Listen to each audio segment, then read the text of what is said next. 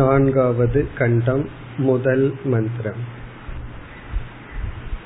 सा ब्रह्मेति कोवाच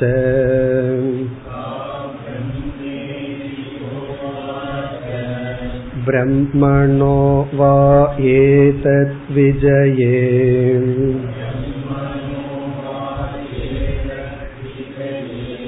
महीयध्वमिति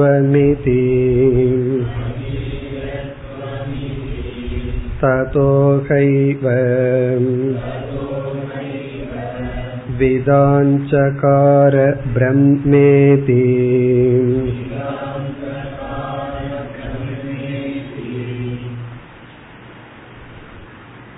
நான்காவது பகுதியில் முதல் மூன்று மந்திரங்களில் கதையானது தொடர்கின்றது நாம் கதையை பார்த்து அதிலிருந்து என்னென்ன கருத்துக்கள் கூறப்படுகின்றது என்பதையும் பார்த்தோம். இங்கு இறுதியில் அக்னி தேவன் வாயு தேவன் இவர்கள் அறிய முடியாத அந்த யக்ஷ தத்துவத்தை இந்திரன் அங்கு இருந்து உமாதேவியிடம் கற்றார். அதுதான் இங்கு வருகின்றது. சா பிரம்ம இதிக உவாச்ச.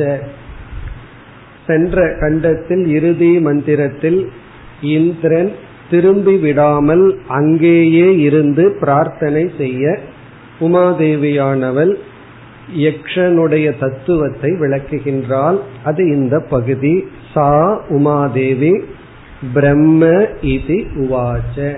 அந்த யக்ஷனாக வந்தது பிரம்மன் தான் மேலும் பிரம்மணகவா ஏதத் விஜயே.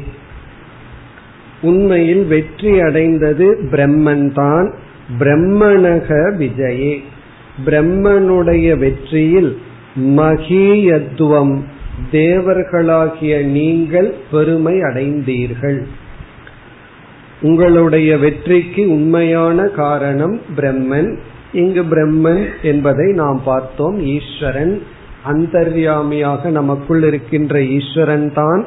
நம்முடைய அனைத்து ஐஸ்வர்யத்திற்கும் காரணம் அந்த பிரம்மனுடைய வெற்றியில் மகியத்துவம் நீங்கள் பெருமைப்படுத்தப்பட்டீர்கள்.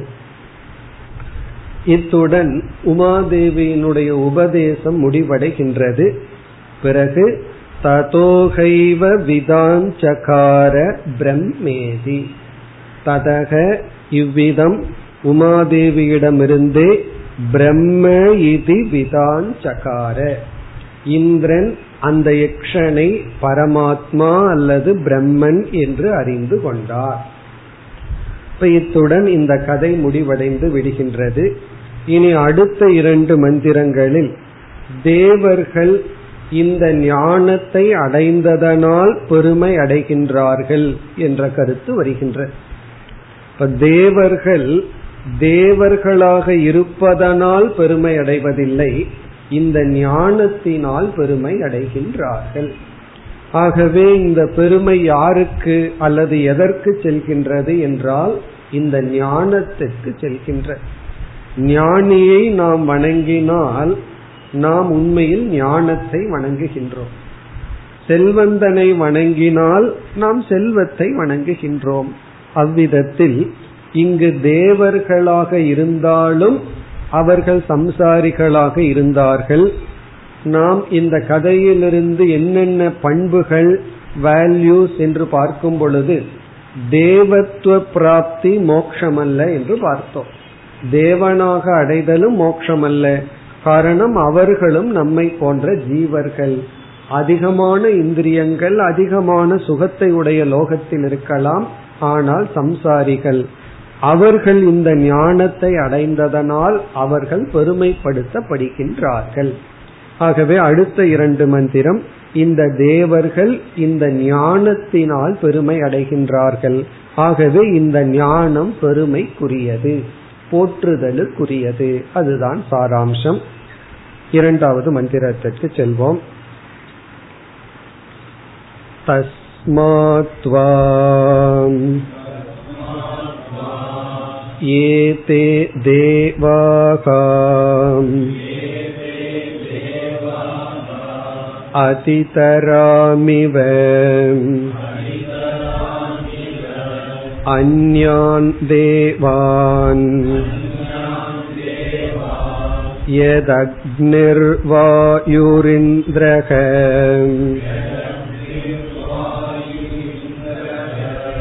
ते ह्येनन्नेदिष्टम्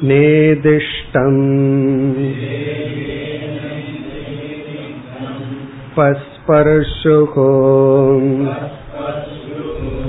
ते ह्येन प्रथमो विदाञ्चकार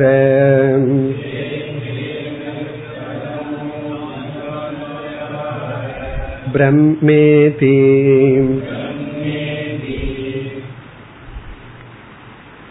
தஸ்மாத்வை. ஆகவேதான். ஆகவேதான் என்றால் யாது காரணத்தினால் இவர்கள் பிரம்ம ஞானத்தை அறிந்தார்களோ அந்த காரணத்தினால் ஏதே தேவாகா. இந்த தேவர்கள். இங்கு எந்த தேவர்கள் என்று பிறகு சொல்லப்படும் அக்னிகி வாயுகு இந்திரன் என்கின்ற இந்த தேவர்கள் அதிதராமிவ அந்யான் தேவான். மற்ற தேவர்களை காட்டிலும் உயர்ந்தவர்களாக ஆகிவிட்டார்கள். மேலானவர்களாக ஆகிவிட்டார்கள். காரணம் இப்பொழுது இவர்கள் இந்த ஞானத்தை அடைந்தவர்களாக இருக்கின்றார்கள். நம்ம கதையில பார்த்தோம் இந்திரன் உமாதேவியிடமிருந்து ஞானத்தை பெற்று உடனே அக்னி தேவனுக்கும் வாயு தேவனுக்கும் உபதேசம் செய்து விட்டார். ஆகவே இந்த மூன்று தேவர்களும் மற்ற தேவர்களை காட்டிலும் இப்பொழுது உயர்ந்து இருக்கின்றார்கள். அதிதராமிவ என்றால் பெருமைக்குரியவர்களாக இருக்கின்றார்கள். அஞ்ஞான் தேவான். பிறகு இவர்களெல்லாம் மற்றவர்களுக்கு உபதேசிப்பார்கள் அவர்களும் பெருமை அடைவார்கள் ஆனால் இப்பொழுது இந்த தேவர்கள் பெருமைக்குரியவர்களாக இருக்கின்றார்கள். அதாவது மோக்ஷத்துடன் இருப்பதுதான் பெரிய மகிமை. ஏஷோ மகிமா நித்யக பிராமணசிய என்று பிரகதாரண்யக்கத்தில் வரும். இந்த பிராமணனுடைய அதாவது மோக்ஷத்தை அடைந்தவனுடைய மகிமையானது நித்தியம். வேறு எந்த மகிமை அடைந்தாலும் அது அனித்தியம். அது செல்வத்தினாலோ அபராவித்யாவினாலோ எதன் நிமித்தமான மகிமையும் அழிவுக்குரியது. ஆனால் மோக்ஷ மகிமை மோக்ஷத்துடன் முக்தனாக இருக்கின்ற மகிமைதான் நித்தியம். ஆகவே அதிதராம் இவ இவர்கள் உயர்ந்த நிலையில் இருக்கின்றார்கள் மகிமைப்படுத்தப்பட்டவர்கள். யார் இவர்கள்? எது அக்னிர் வாயுகு இந்திரக. இந்த மூன்று தேவர்கள். அக்னி தேவன் வாயு தேவன் இந்திரன். ஏன் இவர்கள் உயர்ந்தவர்கள் மேலானவர்கள் பெருமைக்குரியவர்கள்? அடுத்த பகுதியில் இவர்கள் அந்த யக்ஷனோடு தொடர்பு கொண்டார்கள். அந்த யக்ஷனை பிரம்மன் என்று அறிந்தார்கள். அது வருகின்றது. தே ஹேனத் நேதிஷ்டம் பஸ்பர்ஷுகு. தே இந்த தேவர்கள் நேதிஷ்டம்னா மிக அருகில். பஸ்பருஷுகு அறிந்தார்கள் அந்த யக்ஷனை. யக்ஷனை வந்து மிக அருகில் அணுகினார்கள். அது மட்டுமல்ல தேஹேன பிரதமோ விதாஞ்சகார. விதாஞ்சகாரன்னு அறிந்தார்கள். பிரதமக முதலில் என்ன பிரம்ம இதி. அந்த யக்ஷனை பிரம்மன் என்று அறிந்தார்கள். அந்த யக்ஷன் தோன்றி யார் என்று தெரியாத நிலையிலிருந்து பிறகு அந்த யக்ஷனே பிரம்மன் என்று அறிந்தார்கள். ஆகவே இந்த மூன்று தேவர்கள் மற்ற தேவர்களை காட்டிலும் பெருமைப்படுத்தப்படுகின்றார்கள். இனி அடுத்த மந்திரமும் மிக எளிமையானது. அதில் இந்த மூன்று தேவர்களுக்குள் முதலில் அறிந்தது இந்திரன். ஆகவே இந்திரனே முதலில் பெருமைக்குரியவர். அவர்தான் பிறகு வாயுவுக்கும் அக்னிக்கும் உபதேசித்தார் என்று இந்த மூன்றாவது மந்திரத்தில் இந்திரனுடைய பெருமை மகிமை கூறப்படுகின்ற மூன்றாவது மந்திரம். தஸ்மாத்வா இந்திரக. அதிதராமிவ. अन्यान् देवान् सहेनन्नेदिष्टम्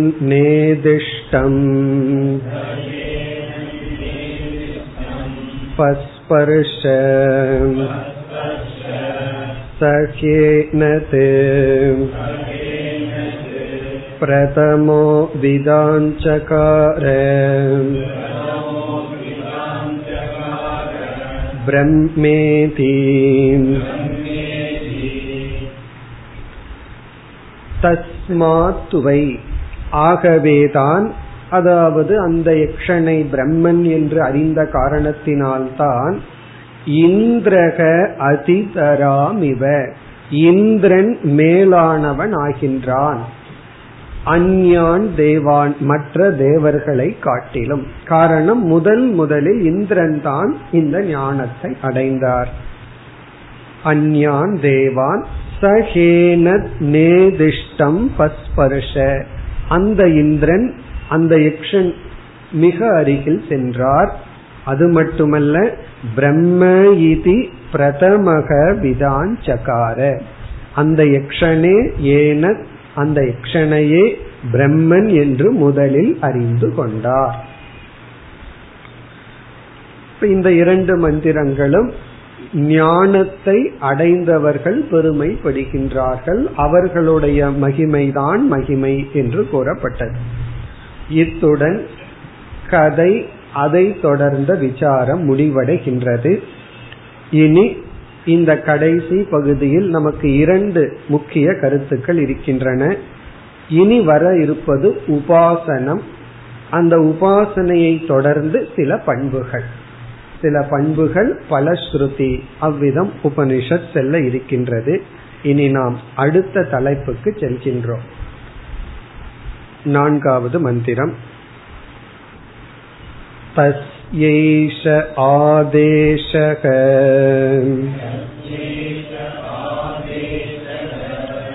यतेतद्विद्युतः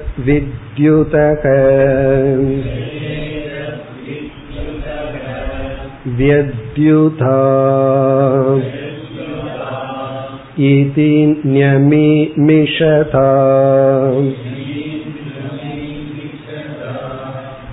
திஷ்யதி தெய்வதம்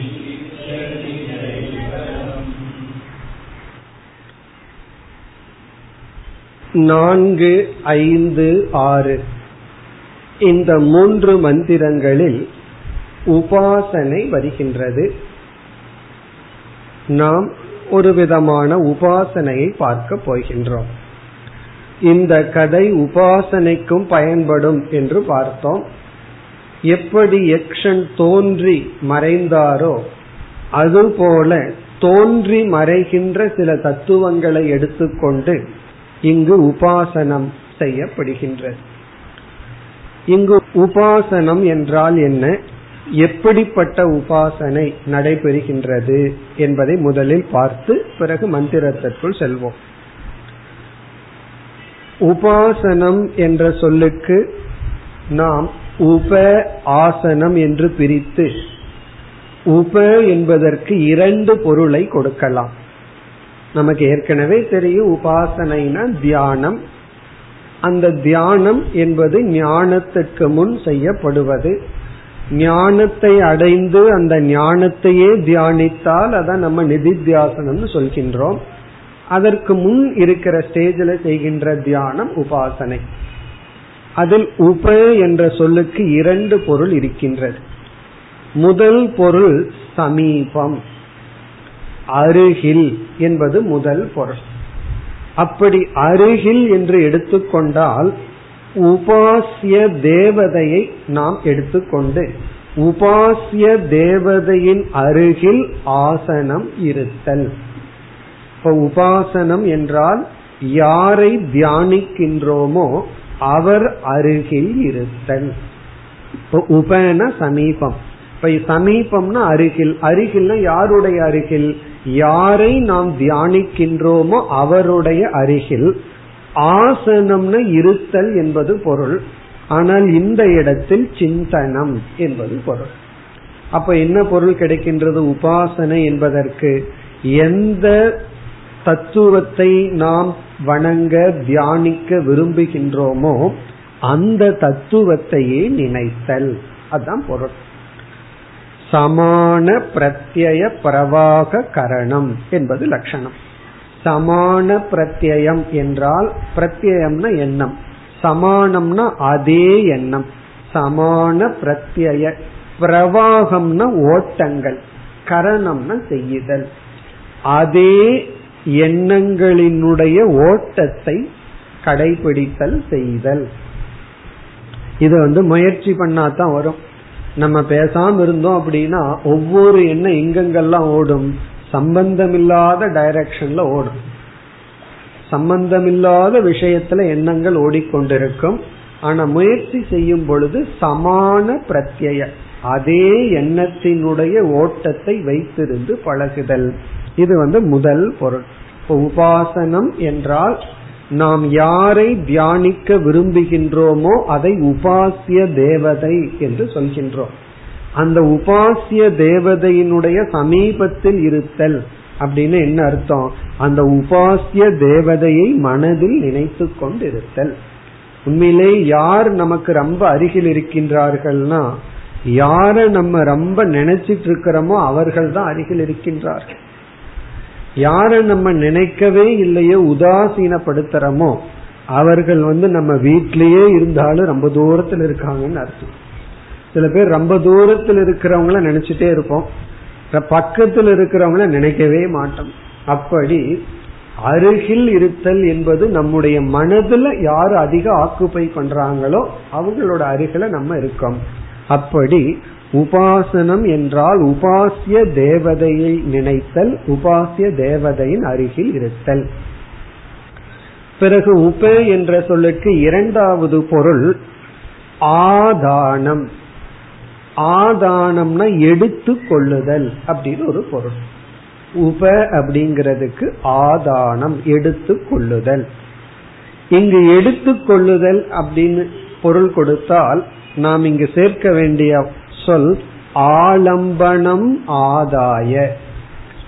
ஆலம்பனம் என்றால் எந்த ஒரு உபாசிய தேவதையையும் ஒரு ஆலம்பனத்தின் மூலமாகத்தான் வழிபடுவோம்.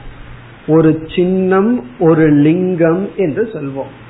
இப்ப சின்னம் அல்லது லிங்கம் என்றால் இப்ப வந்து சிவன் என்ற ஒரு தத்துவத்தை சிவலிங்கத்தின் மூலமா வழிபடுகின்றோம்.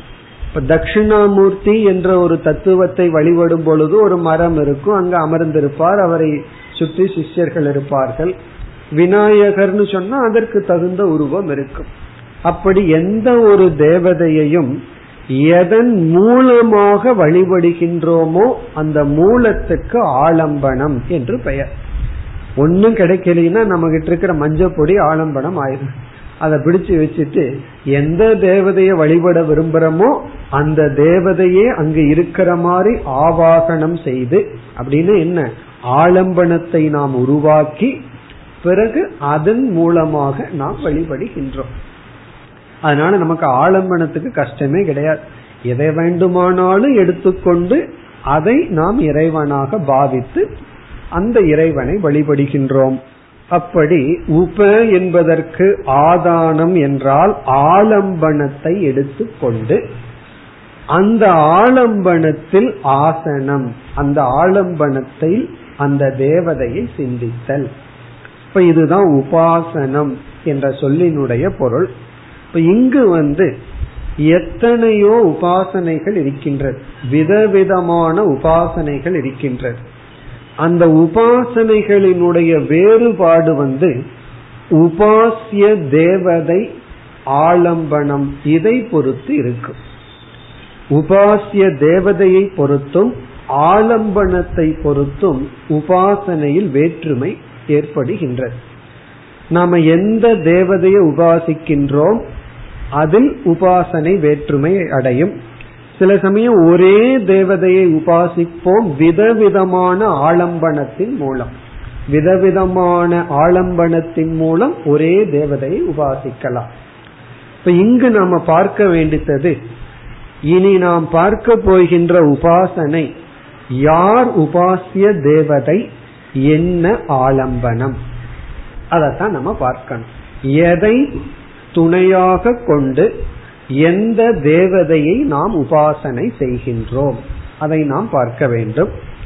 பொதுவா கர்ம காண்டத்திலேயோ அல்லது ஆரம்பத்திலேயோ ஒரு தேவதையை எடுத்துக்கொண்டு அந்த தேவதையை ஏதாவது ஒரு ஆலம்பனத்தில் தியானிப்பது வழக்கம்.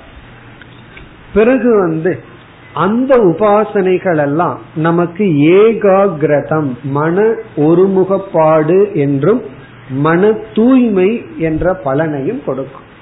சாதாரண தியானம் எல்லாம் மன ஒருமுகப்பாட்டை கொடுக்கும். ஆனா மன தூய்மையையும் சேர்ந்து கொடுக்கும் ஏன்னா அங்க ஈஸ்வரத்துவ புத்தி இருப்பதனால். ஒரு தெராப்பி மாதிரி ஒன்னு ரெண்டு மனசுல சொல்லிட்டு இருந்தோம்னா மன ஒருமுகப்பாடு வரும். ஆனா அங்க மன தூய்மை வராது. அதனாலதான் நம்ம தியானத்துல இறைவனை கொண்டு வர வேண்டும்னு சொல்றோம். எக்ஸசைஸ் பண்ற மாதிரி பண்ணக்கூடாது. தியானம்னு சொல்லும் போது அங்க ஈஸ்வரனை கொண்டு வந்து விட வேண்டும். அப்படி மற்ற உபாசனைகள் எல்லாம் நமக்கு மன ஒருமுகப்பாடு சித்த சுத்தி. ஆனால் இங்கு வருகின்ற உபாசனை எப்படிப்பட்டது என்றால் வேதாந்தத்துக்கு வந்த மாணவர்கள் அந்த நிர்குண பிரம்மத்தை புரிந்து கொள்ள முடியாத நிலையில் இருக்கின்றார்கள். ஈஸ்வரனுடைய தத்துவத்தை உணர வேண்டும். ஈஸ்வரனுடைய சொரூபத்தை உணர வேண்டும். அப்படி உணர முடியாத காரணத்தினால் அவர்கள் ஒரு படி இறங்கி வந்து என்ன செய்கின்றார்கள்? உபாசனை செய்து பிறகு மீண்டும் ஈஸ்வரனை புரிந்து கொள்ள முயற்சி செய்கின்றார்கள். இந்த குழந்தை பார்க்கலாம். படி ஏறுறதுக்கு முயற்சி பண்ணும். முடியல அப்படின்னா அமர்ந்து பிறகு மெதுவாக கையும் காலையும் வச்சு ஏறும். அதே போல நம்ம வந்து விசாரத்துல புரிஞ்சு கொள்ள முயற்சி பண்ணி பார்க்கிறோம். முடியவில்லை என்றால் நாமே ஒரு படி இறங்கி தியானம் செய்து பிறகு முயற்சி புரிந்து கொள்ள முயற்சி செய்கின்றோம். இப்ப அந்த விதத்தில் இங்கு வந்து நாம் எந்த தேவதையை வழிபடுகின்றோம் உபாசிக்கின்றோம் என்றால் ஒரு சிறு தேவதை அல்ல சமஷ்டி தேவதை அதாவது ஈஸ்வரன். இங்கு ஈஸ்வரனையே நாம் எடுத்துக் கொள்கின்றோம் அப்ப இங்க நாம யாரை தியானிக்கின்றோம்னா ஈஸ்வரனுடைய ஒரு அம்சமான தேவதையை தியானிக்கவில்லை. ஈஸ்வரனையே தியானிக்கின்றோம். அப்படி என்றால் யார் ஈஸ்வரன்? ஈஸ்வரன்கிறதுனுடைய லட்சணம் நம்ம பல சமயங்கள்ல பார்த்திருக்கோம். ஜெகத் காரணம். இந்த உலகத்துக்கு காரணமானவர் ஈஸ்வரன். நம்ம யாராவது தூக்கத்தில் எழுப்பி யார் ஈஸ்வரன்னாலும் நம்ம எரியாம இந்த லட்சணம் வந்துடணும் ஜெகத் காரணம். இந்த உலகத்துக்கு காரணமானவர். இப்ப இதை நாம் புரிந்து கொள்ள முடியவில்லை என்றால் இந்த உபாசனையை நாம் மேற்கொள்ள வேண்டும். இப்ப இந்த உபாசனையின் மூலம் நமக்கு மன ஒருமுகப்பாடு கிடைப்பது ஒரு பலன். இரண்டாவது பலன் ஈஸ்வரன் ஜெகத் காரணம் என்ற ஞானத்துக்கு நாம் தகுதியை அடைகின்றோம். நம்ம எவ்வளவுதான் பானை உதாரணத்தை எடுத்து களிமண்ண உதாரணத்தை எடுத்து எல்லாம் சொன்னாலும் கூட கடைசியில என் பக்கத்து வீட்டில் இருக்கிறவன கண்டிப்பா கடவுள் படைச்சிருக்க மாட்டார். காரணம் என்ன? அவ்வளவு தூரம் ஒரு வெறுப்பு. அப்படி இந்த உலகத்துல சில பேர்த்து மேல இருக்கிற வெறுப்பு அவ்வளவு சுலபமா நீங்குவதில்லை. எப்படி நம்ம ஈஸ்வர திருஷ்டியை கொண்டு வர முடியும்? எல்லாமே ஈஸ்வரன் சர்வம் ஆத்மா அப்படிங்கிற திருஷ்டி எப்படி கொண்டு வர முடியும்? ஆகவே இந்த உபாசனையின் மூலம் நமக்கு வந்து ஈஸ்வரன் சிருஷ்டி ஸ்திதி லய கர்த்தா அப்படிங்கிற ஞானத்துக்கு நாம் தகுதியை அடைகின்றோம். காரணம் இந்த உபாசனையில அந்த அங்கம் வருகின்ற. இந்த உபாசனைக்குள்ளேயே ஈஸ்வரன் வந்து இந்த உலகத்தை படைத்து காத்து தனக்குள் எடுத்துக்கொள்பவர் அப்படிங்கிற ஒரு அறிவு அடங்கி இருக்கின்ற. இது வந்து இந்த உபாசனையினுடைய ஒரு முக்கிய பலன். பிறகு இந்த உபாசனைக்கு இனி ஒரு முக்கிய பலன் இருக்கின்றது. குறிப்பாக நாம் பார்க்க இருக்கின்ற இந்த நான்காவது ஐந்தாவது இந்த இரண்டு மந்திரத்தில் இருக்கின்ற உபாசனையின் அடுத்த பலன் இந்த ஜெகத்தினுடைய அனித்தியத்துவம். அதாவது ஈஸ்வரன் நித்தியம். ஈஸ்வரன் இந்த உலகத்தை படைப்பவர். பிரம்மன் நம்ம வந்து நித்தியம்ங்கிறது தெரிஞ்சாலும் அதை விட நம்ம அதிகமா தெரிந்து கொள்ள வேண்டியது வந்து இந்த ஜெகத்தினுடைய அனித்தியத்துவம். இந்த மித்தியாத்துவம் தான் நமக்கு ரொம்ப கஷ்டத்தை கொடுத்துட்டு இருக்கு அது புரியாததுனாலதான். இப்ப இந்த உபாசனை எப்படிப்பட்டதாக இருக்கின்றது என்றால் இந்த ஜெகத்தினுடைய க்ஷணிகத்துவம் இந்த உபாசனையின் மூலமாக காட்டப்படுகின்றது இந்த ஜெகத் வந்து க்ஷணிகம். க்ஷணிகம் என்றால் அனித்தியம் நிலையற்றது.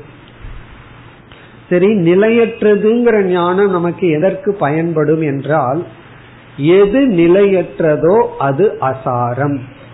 அசாரம் அப்படின்னா அது நமக்கு வந்து சாரம் கிடையாதுன்னு அர்த்தம். கரும்பை வந்து சாப்பிட்டு போட்டா அதை நம்ம எடுத்து எதுக்காவது பயன்படுத்துவோமா? ஏன்னா அது அசாரம் அசாரம் என்றாலே அலட்சியம்.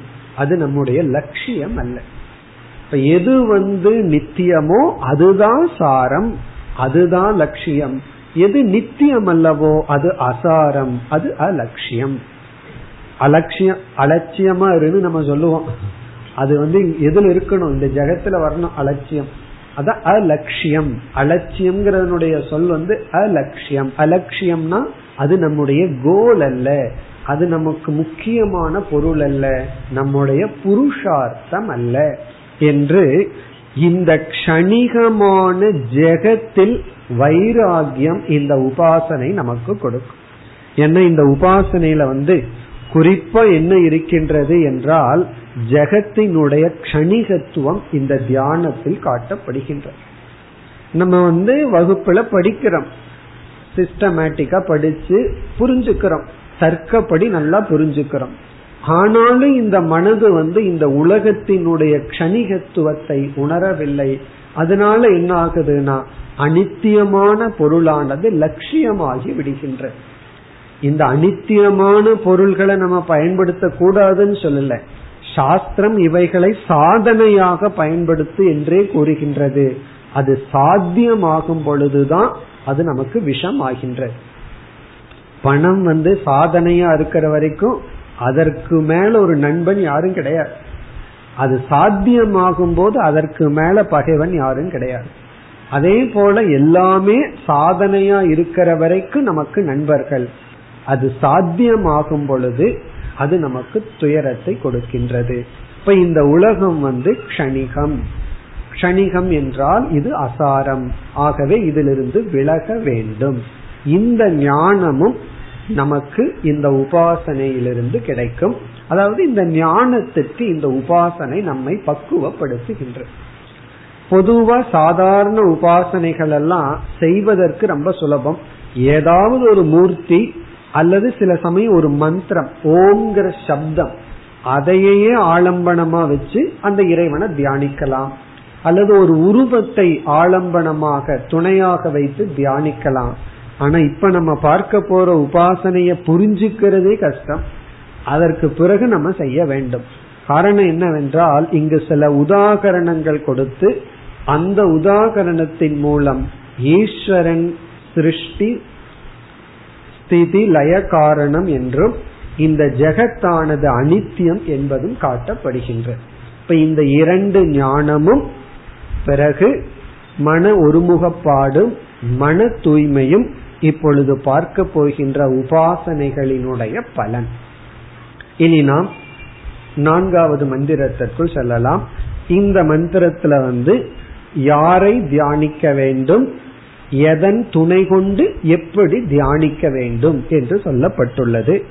இப்பொழுது மந்திரத்திற்குள் சென்றால் தஸ்ய ஏஷக ஆதேசக தஸ்ய என்றால் இந்த யக்ஷன் உடைய. இப்பொழுது நமக்கு கதையில வந்துட்டு போனவர் யாருன்னா யக்ஷன் ஈஸ்வரன் அல்லது பிரம்மன். அந்த பிரம்மத்தினுடைய ஆதேசக. இங்கு ஆதேசம் என்ற சொல்லுக்கு ஒரு விளக்காசிரியர் கொடுக்கின்ற பொருள் நிரு உபமம். நிருபமம் என்றால் உபமை இல்லாத ஒன்றுக்கு உபமானத்தின் மூலம் உபமை கொடுக்கப்படுகின்றது. நிருபமஸ்ய ஏன உபமானேன உபதேசக அயம் ஆதேசக. இறுதியில ஆதேசம் என்றால் விளக்க முடியாத ஒப்பிட முடியாத ஒன்றுக்கு ஒரு உவமை கொடுக்கப்படுகின்றது. உவமையற்ற பிரம்மத்திற்கு ஒரு உவமை இப்பொழுது கொடுக்கப்படுகின்றது. அந்த ஒன்று பிரம்மன் தான் இது போல பிரம்மன் இருக்குன்னு சொல்ல முடியாது. இது போல இது இருக்குன்னு சொல்லிடலாம் ஏன்னா எல்லாமே துவைதத்தில் இருக்கு. இது போல இது இருக்குன்னு சொல்ல முடியாது. அதை வர்ணிப்பார். ராமாயணத்துல வந்து ராமருக்கும் ராவணருக்கும் யுத்தம் எப்படி நடந்ததுன்னா ராம ராவணையோர் யுத்தம் ராம ராவணையோர் இவ. ராமருக்கும் ராவணனுக்கும் யுத்தம் எப்படி நடந்துச்சுன்னா ராமனும் ராவணனும் எப்படி நடந்ததோ அப்படி நடந்ததான் அப்படின்னு என்ன அர்த்தம்? அதுக்கு வேற உகமை சொல்ல முடியாதான்.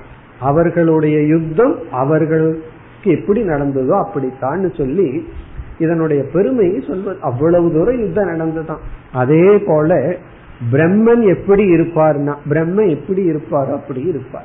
அப்படி உவமை கூற முடியாத பிரம்மத்திற்கு உவமையை கூறுதல் வந்து ஆதேசக. நம்ம ஒரு கற்பனை செய்து ஏற்றி வைத்து சொல்கின்றோம். இப்ப தஸ்ய அந்த பிரம்மத்துக்கு நிருபமஸ்ய பிரம்மணக ஏன உபமானேன உபதேசக சக ஆதேசக ஏசக ஆதேசக. உவமையுடன் கூடிய உபதேசம் இப்பொழுது துவங்குகின்றது. இப்ப இந்த பகுதி வந்து அந்த உபாசிய தேவதையினுடைய அறிமுகம். ஏற்கனவே இங்கு சொல்லப்பட்ட ஈஸ்வரன் தான் இப்பொழுது ஒரு உவமை மூலமாக இங்க உவமைன்னு சொன்ன ஆலம்பனம். ஒரு துணை கொண்டு உபாசனையானது இப்பொழுது அறிமுகப்படுத்தப்படுகின்றது. எப்படிப்பட்ட உபாசனம்? ஏதேதத் வித்யுதக வியத்யுதா. வியத்யுதது. இங்க வந்து வித்யுத் என்றால் மின்னல் லைட்னிங் வித்யுதக என்றால் மின்னலினுடைய ஒளி. வியத்யுதது அப்படி என்றால் அதனுடைய பிரகாசம். மின்னலினுடைய பிரகாசம். இங்க வந்து மூன்றுன்னு ஒரு சொல் இருக்கு. நம்ம தீர்க்கமா ஆ அப்படின்னு படிச்சோம். வித்யுததா. அந்த ஆ என்பது எக்ஸாம்பிள் அதாவது உவமை என்பதை குறிக்கின்றது. இந்த ஆ அப்படிங்கிற உள்ள இருக்கிற தீர்க்கம் உவமையை குறிக்கின்றது. அப்ப இங்க என்ன உவமை? எதை எடுத்துக்கொண்டு அந்த ஈஸ்வரனை தியானிக்க வேண்டும் என்றால் மின்னலினுடைய பிரகாசம் லைட்னிங் அதுதான் இங்க வந்து ஆலம்பனம். ஆலம்பனமே கொஞ்சம் பயமா இருக்கு. அப்படிப்பட்ட ஆலம்பனத்தை எடுத்துக்கணுமா? இப்ப மின்னலினுடைய ஒளி. இது வந்து முதல் உபாசனம். ரொம்ப சுருக்கமா இங்க உபனிஷத் சொல்லப்பட்டுள்ளது. இதை நம்ம வந்து விவரமா புரிந்து கொள்ள வேண்டும். இங்க என்ன உபதேசம் என்ன உபாசனை என்றால் மின்னலினுடைய ஒளியானது எப்படி இல்லாமல் நமக்கு தெரியாமல் இருப்பதை ஒரு க்ஷணம் பிரகாசப்படுத்தி மறைந்து விடுகின்றதோ? இப்ப என்னைக்குமே ஒரு எக்ஸாம்பிள் சொன்னா அதற்கு சமமான குணம் இருக்கணும். ஒரே சாமானிய தர்மம் இருக்கணும். இங்கு மின்னலினுடைய ஒளி அந்த ஈஸ்வரனுக்கு உபமாயாக சொல்லப்பட்டுள்ளது அப்ப இங்கு எதை எதற்கு ஒப்பிடப்படுகிறது? மின்னலினுடைய ஒளியும் ஈஸ்வரனும் ஒப்பிடப்படுகிறது. பிறகு ஈஸ்வரனுக்கும் மின்னலினுடைய ஒளிக்கும் என்ன சம்பந்தம்? என்ன ஒற்றுமை? என்றால் மின்னல் என்ன செய்கின்றது? ஒன்றுமே தெரியாமல் இருப்பதை ஒரு க்ஷணம் பிரகாசப்படுத்தி பிறகு மீண்டும் அதை தெரியாமல் செய்து விடுகிறது. நம்ம மழை காலத்துல இரவில் நடந்து போறோம். மேகமா மூடி இருக்கு. பௌர்ணமியே இருந்தாலும் அது அமாவாசை போல இருக்கு. அப்ப மின்னலினுடைய ஒளியிலேயே நமக்கு என்ன தெரிகின்றது? நமக்கு முன் இருப்பதெல்லாம் தெரிகின்றது. எவ்வளவு நேரம்னா ஒரு க்ஷணம்தான். பிறகு அடுத்த க்ஷணம் தெரிவதில்லை. அப்படி இங்கு ஈஸ்வரன் என்ன பண்றாராம் ஒரு க்ஷணத்தில் இந்த உலகத்தை தோற்றி வைக்கின்றார். இப்ப இல்லாதது கண்ணுக்கு ஒன்றுமே இல்லைன்னு நினைச்சிட்டு இருக்கிறது மின்னல் ஒளி வந்த உடனே எவ்வளவோ இருக்கிற பொருள் தெரிவது போல இறைவன் வந்து சிருஷ்டியை ஒரு க்ஷணத்தில் செய்கின்றார். பிறகு வந்து அந்த ஒளி இருக்கிற வரைக்கும் தான் அது நமக்கு தெரிந்து கொண்டு இருக்கின்றது அது ஸ்திதி. பிறகு ஒரு க்ஷணத்தில் மீண்டும் இருளாகி விடுகின்றது அனைத்தும் இல்லாமல் போகி விடுகின்றது. அதனுடைய பொருள் என்ன? அது வந்து லயம். இதெல்லாம் என்ன நடக்குதான் ஒரு க்ஷணத்தில் நடக்கின்றது. மின்னல் வந்து ஒரு க்ஷணத்தில் சிருஷ்டி செய்து பிறகு நமக்கு அதை காட்டி பிறகு மீண்டும் லயத்துக்கு கொண்டு வந்து விடுகின்றது. அதே போல மின்னல் ஒளியினுடைய பிரகாசத்தை போல ஈஸ்வரன் என்ன செய்கின்றார்? ஒரு க்ஷணத்தில் இந்த உலகத்தை தோற்றி வைத்து பிறகு கொஞ்ச காலம் நமக்கு எதுமோ ரொம்ப காலம் இருக்கிற மாதிரி இருக்கும். இரு ஸ்திதி செய்து மீண்டும் தனக்குள் எடுத்து கொள்கின்றார். அப்ப இதை எப்படி தியானம் பண்ணணும்னா நம்ம வந்து மின்னலினுடைய ஒளியை மனதில் கொண்டு வந்து மின்னல் எப்படி தெரியாததை ஒரு க்ஷணத்தில் தோற்றி வைத்து மீண்டும் அதே நிலைக்கு கொண்டு செல்கிறதோ அதுபோல் ஈஸ்வரன் ஒரு க்ஷணத்தில் உலகத்தை தோற்றி வைத்து மீண்டும் தனக்குள் எடுத்துக் கொள்கின்றார். இப்படி நம்ம தியானித்தால் நமக்கு என்ன பலன் கிடைக்கும்? ஈஸ்வரனுடைய அறிவை அடைய நமக்கு தகுதி கிடைக்கும். பிறகு இந்த உலகம் வந்து க்ஷணத்தை போல. இந்த உலகம் வந்து ஒரு க்ஷணம் எப்படி? க்ஷணம் என்றால் என்ன? ஒரு க்ஷணம்தான் இருக்கு. மீதி பிறகு அது இல்லை. அப்படி உலகத்தில் இருக்கின்ற அனைத்து பொருள்களும் அதனுடைய காலம் க்ஷணம்தான். அப்படின்னு என்ன? இது அனித்தியம். இது என்னுடைய லட்சியம் அல்ல இந்த உலகத்துல நான் எதை அடைந்தாலும் அது என்னை நிறைவு செய்யாது. ஆகவே இந்த உலகத்தில் எனக்கு வைராகியம் தேவை. அதுதான் இதனுடைய தாத்பரியம். இப்ப முதல் உபாசனை வந்து வித்யுத் பிரகாஷக. அதாவது மின்னலினுடைய ஒளி அதை ஆதாரமாக கொண்டு நாம் ஈஸ்வரனை தியானிக்க வேண்டும். அந்த ஈஸ்வரனுக்கு ஒரு முக்கிய குணம் சிருஷ்டி ஸ்திதி லய காரணம். மின்னல் எப்படி? பொருளை காட்டி உற்பத்தி செய்தது போல காட்டி மறைக்கின்றதோ அது போல. இனி இதே மந்திரத்தில் இரண்டாவது இதே தாத்பரியத்தை உடைய வேறு ஆலம்பனத்தின் உபாசனை. இப்ப இதே ஈஸ்வரன் தான் இந்த ஈஸ்வரனுக்கு இதே லட்சணம் தான் ஆனால் ஆலம்பனம் இங்கு மாற்றப்படுகின்றது. அது என்ன? அடுத்த பகுதி இதி இதி என்றால் முதல் உபாசனை முடிவடைகின்றது. இனி அடுத்தது வந்து இத் என்றால் மேலும். அடுத்த உபாசனை என்னவென்றால் நியமீமிஷது இங்கே ஒரு ஆ நியமீமிஷதா அப்படின்றது. அந்த ஆ என்றால் இவ உவமை. நியமீமிஷத் என்றால் நாம் கண்ணை இமைப்பது. கண்ணை இமைப்பது நியமீமிஷத்து உன்மீளனம் நிமீலனம் அப்படின்னு எல்லாம் சொல்லுவோம் அதாவது கண்ணை இமைத்தல். இதுவும் ஒரு விதமான கற்பனை தான் அதாவது இந்த உலகத்தையே நான் வந்து இருளாக்கணும் அப்படின்னு என்ன பண்ணணும்? சூரிய பகவான் கிட்ட போய் பிரார்த்தனை பண்ணி நீ வந்து இருக்க கூடாதுன்னு சொல்லி பண்றதா? உடனே சந்திரன் வந்து நிற்பார் நட்சத்திரங்கள் வந்து நிற்கும். யாராவது தீய ஏற்றி விடுவார்கள். அப்படி இந்த உலகத்தையே இருள் பண்ணணும் அப்படின்னா நம்மால முடியும். ஒரே ஒரு செகண்ட் தான். கண்ணை மூடிட்டா முடிஞ்சது வேலை. இந்த உலகத்தையே இருள் ஆக்கணும் அப்படின்னா நம்மால முடியும்.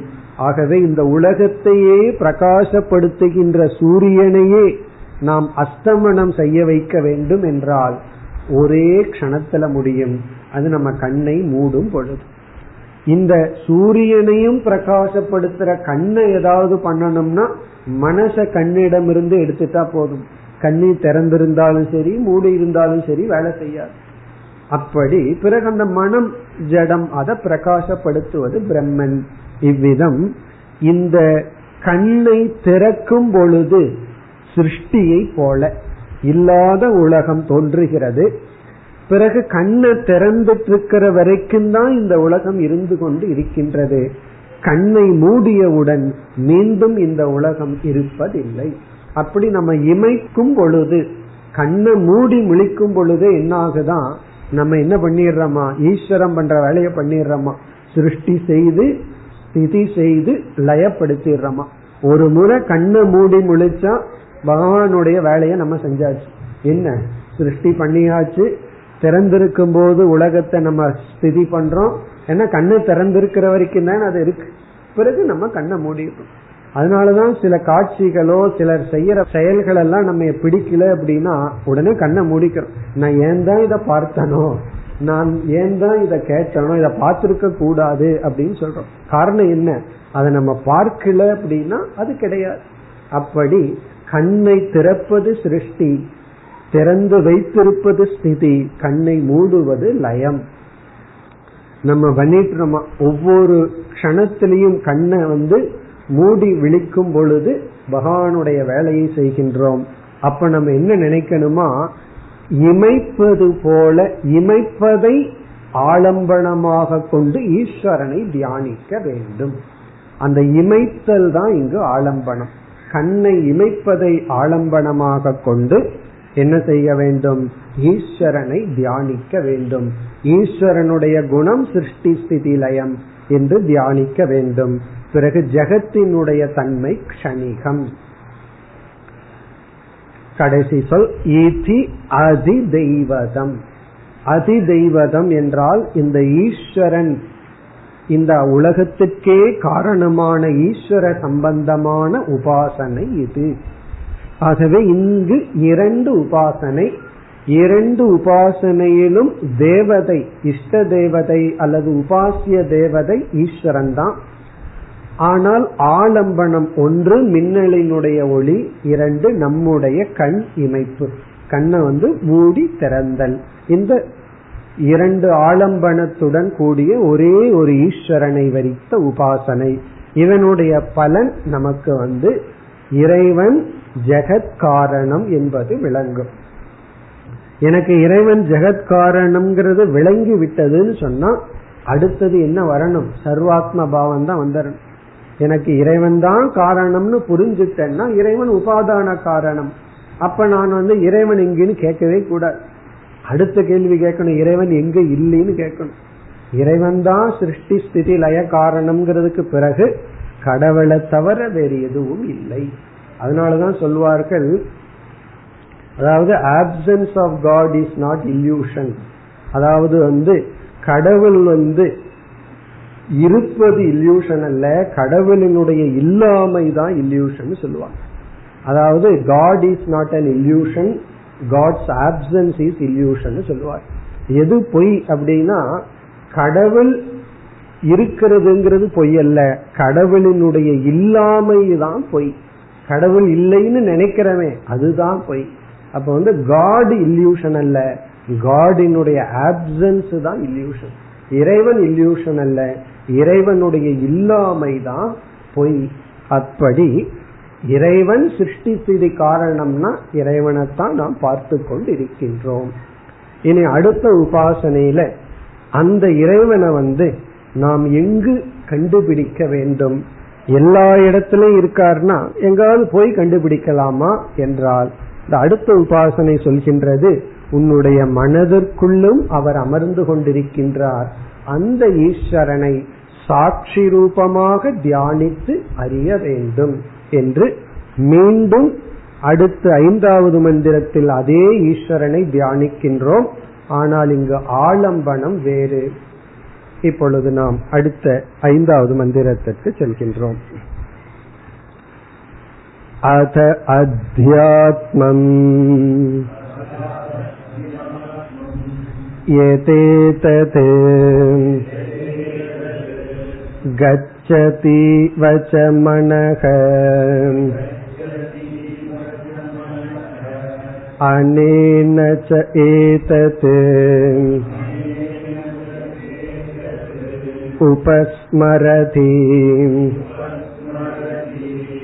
अभीक्ष्णं सङ्कल्पः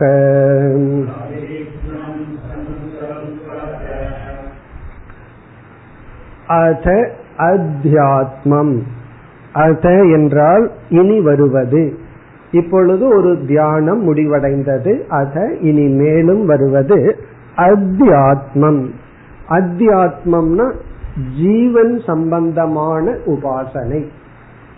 இங்கு வந்து அதே ஈஸ்வரன் நம்முடைய ஜீவனுக்குள் விளங்கி கொண்டிருக்கின்றார் என்ற விதமான உபாசனை.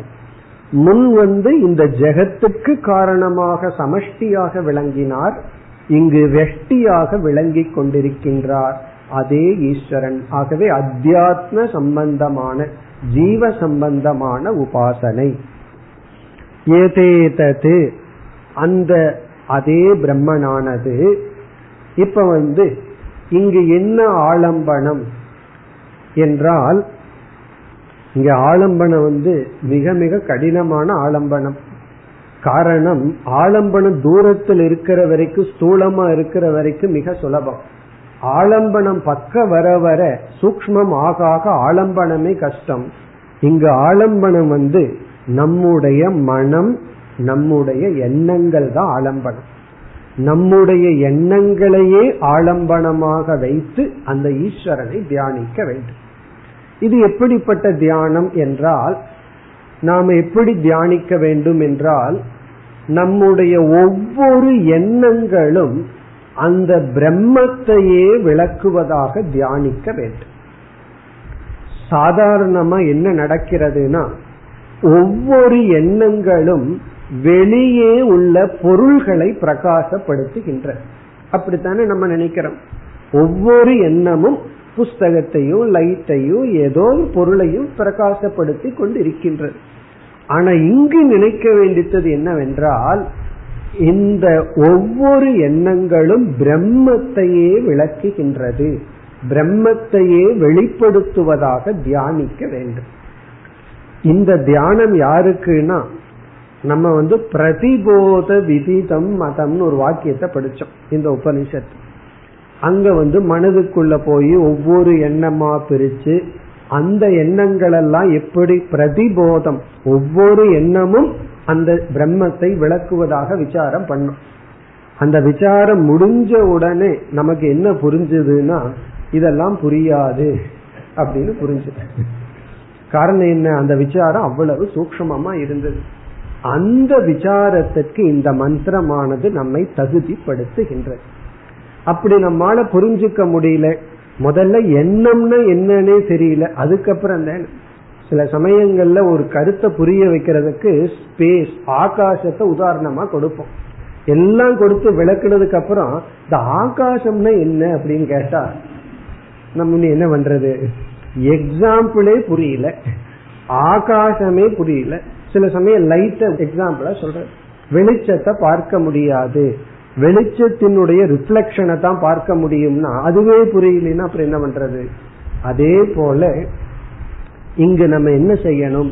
நம்முடைய ஒவ்வொரு எண்ணங்களும் வெளி பொருளை விளக்குவதாக எடுத்துக்கொள்ளாமல் அந்த பிரம்மத்தையே விளக்குவதாக உணர வேண்டும். தியானிக்க வேண்டும். காரணம் அந்த பிரம்மன் இருக்கிறதுனாலதான் நம்முடைய எண்ணங்கள் எல்லாம் ஜடமான எண்ணங்கள் உணர்வுடைய எண்ணங்களாக செயல்படுகின்ற நம்ம எல்லாம் படிச்சிருக்கோம் எப்படி ஸ்தூல சரீரம் இயற்கையா ஜடமோ அதே போல நம்முடைய சூக்ம சரீரமும் ஜடம். காரணம் என்ன? சூக்மமான ஜட பஞ்சபூதத்தில் ஆனது.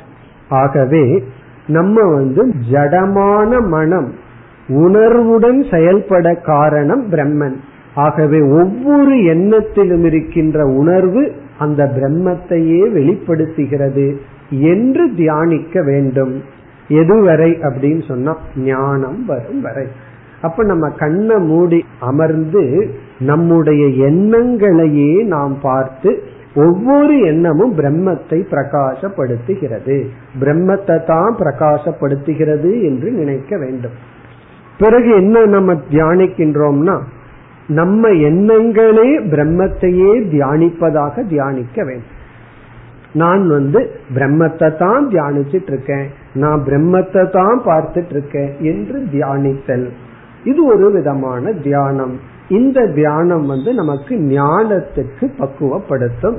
பிரம்மத்தினுடைய சைத்தன்ய சொரூபத்தை இந்த தியானம் நமக்கு விளக்க உதவி செய்யும்.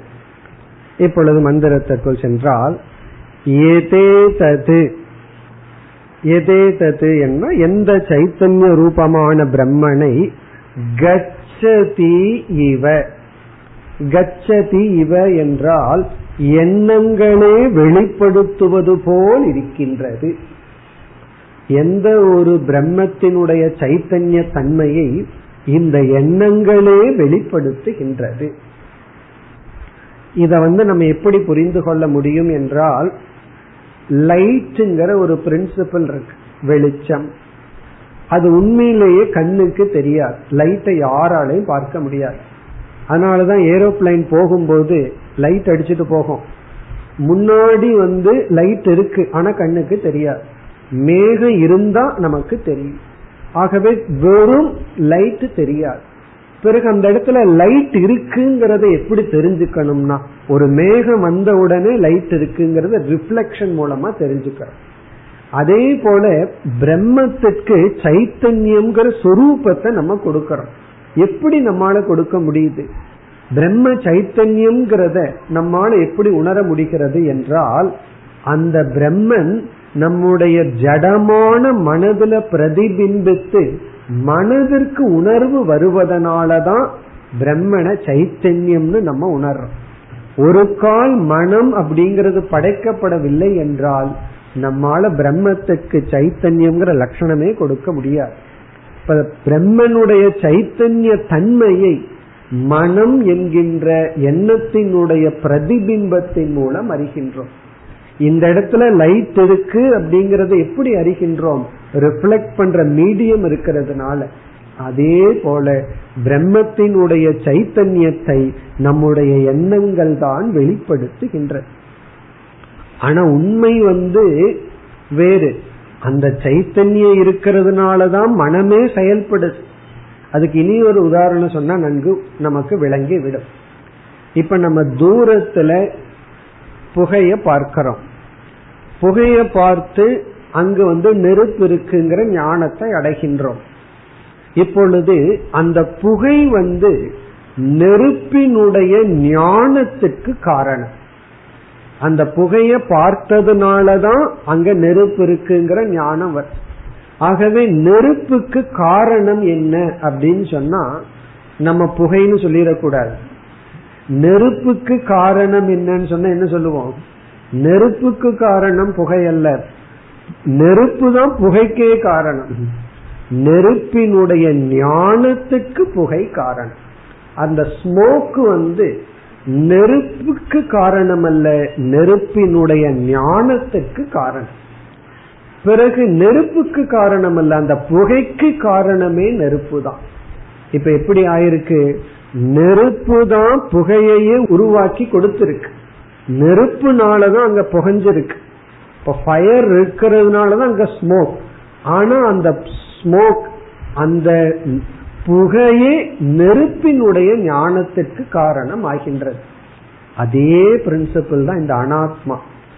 இந்த ஆத்மானாலதான் அனாத்மாவான உலகம் இருக்கு. ஆனா இந்த உலகம் தான் பகவான காட்டி கொடுக்கின்றது. மனம் இருப்பதற்கு காரணம் பிரம்மன். ஆனால் அந்த மனம்தான் பிரம்மத்தை காட்டி கொடுக்கின்றது. இந்த நெருப்பு உதாரணம் ஞாபகம் வைத்துக் கொண்டால் இந்த உதாரணம் நமக்கு புரிந்து விடும் இப்ப அதுதான் மனக கச்சதி இவ ச மனக இந்த மனமானது எண்ணங்களானது அந்த பிரம்மத்தை காட்டிக் கொடுப்பது போல் நாம் தியானிக்க வேண்டும். பிறகு ச ஏதத் அனேன உபஸ்மரதி அபீக்ஷ்ணம் சங்கல்பக. அனேன என்றால் அதே கருத்துதான். இந்த எண்ணங்கள் மூலமாக ஏதது. இந்த சைத்தன்யத்தை சங்கல்பக தெரிந்து கொண்டு எண்ணங்கள் மூலமாக சைத்தன்ய சொரூபத்தை நாம் அறிந்து கொண்டு அபீக்ஷணம்னா மீண்டும் மீண்டும் உபஸ்மரதி தியானிக்கின்றான். ஒரு ஜீவன் மீண்டும் மீண்டும் தியானிக்கின்றான். யார்? அந்த பிரம்மத்தை எப்படி அனேன இந்த எண்ணத்தின் மூலம்? இப்ப இந்த எண்ணங்களின் மூலமாக மீண்டும் மீண்டும் அந்த பிரம்மத்தை நாம் தியானிக்கின்றோம். ஆகவே எப்படி நெருப்பானது புகைக்கு காரணமாக இருந்தாலும் புகையானது நெருப்பினுடைய ஞானத்திற்கு காரணமோ? அதுபோல அனைத்து அனாத்மாக்களும் இருக்கிறதுக்கு காரணம் ஆத்மா. இருந்தாலும் இந்த அனாத்மாவான எண்ணங்கள் ஆத்மாவை காட்டி கொடுக்கின்றது. அதனாலதான் நம்ம யோகத்துல பேசும்போது மனோ நாசம் எல்லாம் அபுருஷார்த்தம்னு சொல்லுவோம். மனதை அழிக்கிறது லட்சியம் அல்ல அனாத்மாவை அழிப்பது லட்சியம் அல்ல காரணம் அனாத்மாவினுடைய துணை கொண்டுதான் நம்ம ஆத்மாவை அடைய முடியும். மனதின் துணை கொண்டுதான் நம்ம பிரம்மத்தை அறிய முடியும். இப்ப மனதை செம்மைப்படுத்துவதுதான் லட்சியமே தவிர மனதை அழித்தலோ அனாத்மாவை அழித்தலோ நம்முடைய லட்சியம் அல்ல. அங்க மனோ நாசம்ங்கிற வார்த்தை பயன்படுத்தப்பட்டாலும் அங்க நாசம்ங்கிற சொல்லுக்கு பொருள் வந்து முழுமையான நாசம் அல்ல. அந்த மனதை மாற்றி அமைத்தல். இப்ப நானே மாறிவிட்டேன்னு சில பேர் சொல்லுவார்கள். பார்த்தா ஆள் அப்படியே இருப்பாரு. என்ன மாறி இருக்காருன்னா குணம் மாறி இருக்கும் அவ்வளவுதான். இப்ப குணம் மாறினா தான் மாறியது போல. அதே போல மனதினுடைய தன்மை மாறும் பொழுது மனம் மாறியது போல. இப்ப இங்கு மனதின் துணை கொண்டு அந்த பிரம்மத்தை தியானித்தல். இனி அடுத்த ஒரு மந்திரத்திலும் ஒரு உபாசனை வருகின்றது. அதற்கு பிறகு சில பண்புகள் பண்புகளுடன் உபனிஷத் முடிவடைய இருக்கின்றது. அடுத்த வகுப்பில் நாம் இவ் உபனிஷத்தை நிறைவு செய்வோம். ஓம் போர் நமத போர் நமிதம் போர் போர் நமுதச்சதேம் பூர்ணய